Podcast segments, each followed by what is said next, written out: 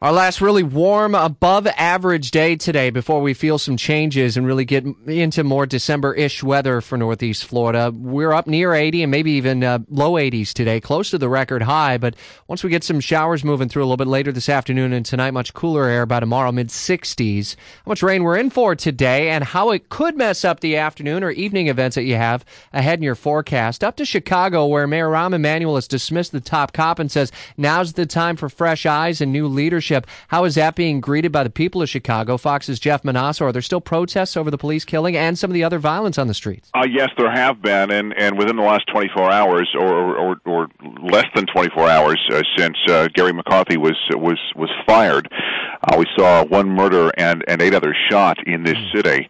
Uh, but in terms of the firing of the police superintendent, members of uh, the community, uh, including uh, some city and Cook County leaders, demonstrators, they call the firing uh, a first step uh, in building trust as the search now begins for the city's next top cop. But what's really interesting is that Garry McCarthy did a media tour yesterday morning at this time, uh, in which he said, "I'm not stepping down. I'm not going anywhere." Um, there was a, a front page. Uh, uh, there was a front page article uh, uh, uh in, in one of the, the the local papers here saying that he needed to step down. He refused to, saying that the mayor had his back. That people would come up to him and say thanks for doing a great job. We've got your back.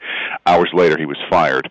Uh, and it may have had something to do with the mayor catching wind that State Attorney General Lisa Madigan uh, was going to be and has since asked the U.S. Justice Department for a civil rights investigation of the CPD uh, in uh, in a letter uh, to the, uh, the, the U.S. Attorney General uh, with some pretty damning words of of the police department.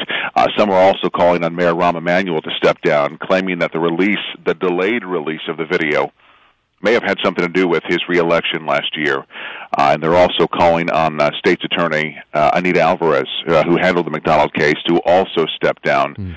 Um, uh, McDonald, as you know, uh, was uh, was armed with a knife, a burglary suspect, uh, 17 years old last year when he was uh, was shot 16 times. A white officer, Jason Van Dyke, uh, facing first degree murder charges. Uh, and we've now since heard uh, just moments ago from Illinois Congressman uh, uh, Luis Gutierrez saying he will not vote for the Cook County State's Attorney Anita Alvarez when she seeks reelection uh, next year. Angles to the story will continue to monitor in the days ahead. A lot more ground to cover a little bit later this afternoon. Sean Hannity will be back on the story. Fox's Jeff Monosso, thanks. We're going to shine the spotlight again on the road to the White House. Typically, we do around this time in just about seven minutes at 8.50 this morning. Be listening as Jacksonville's morning news continues.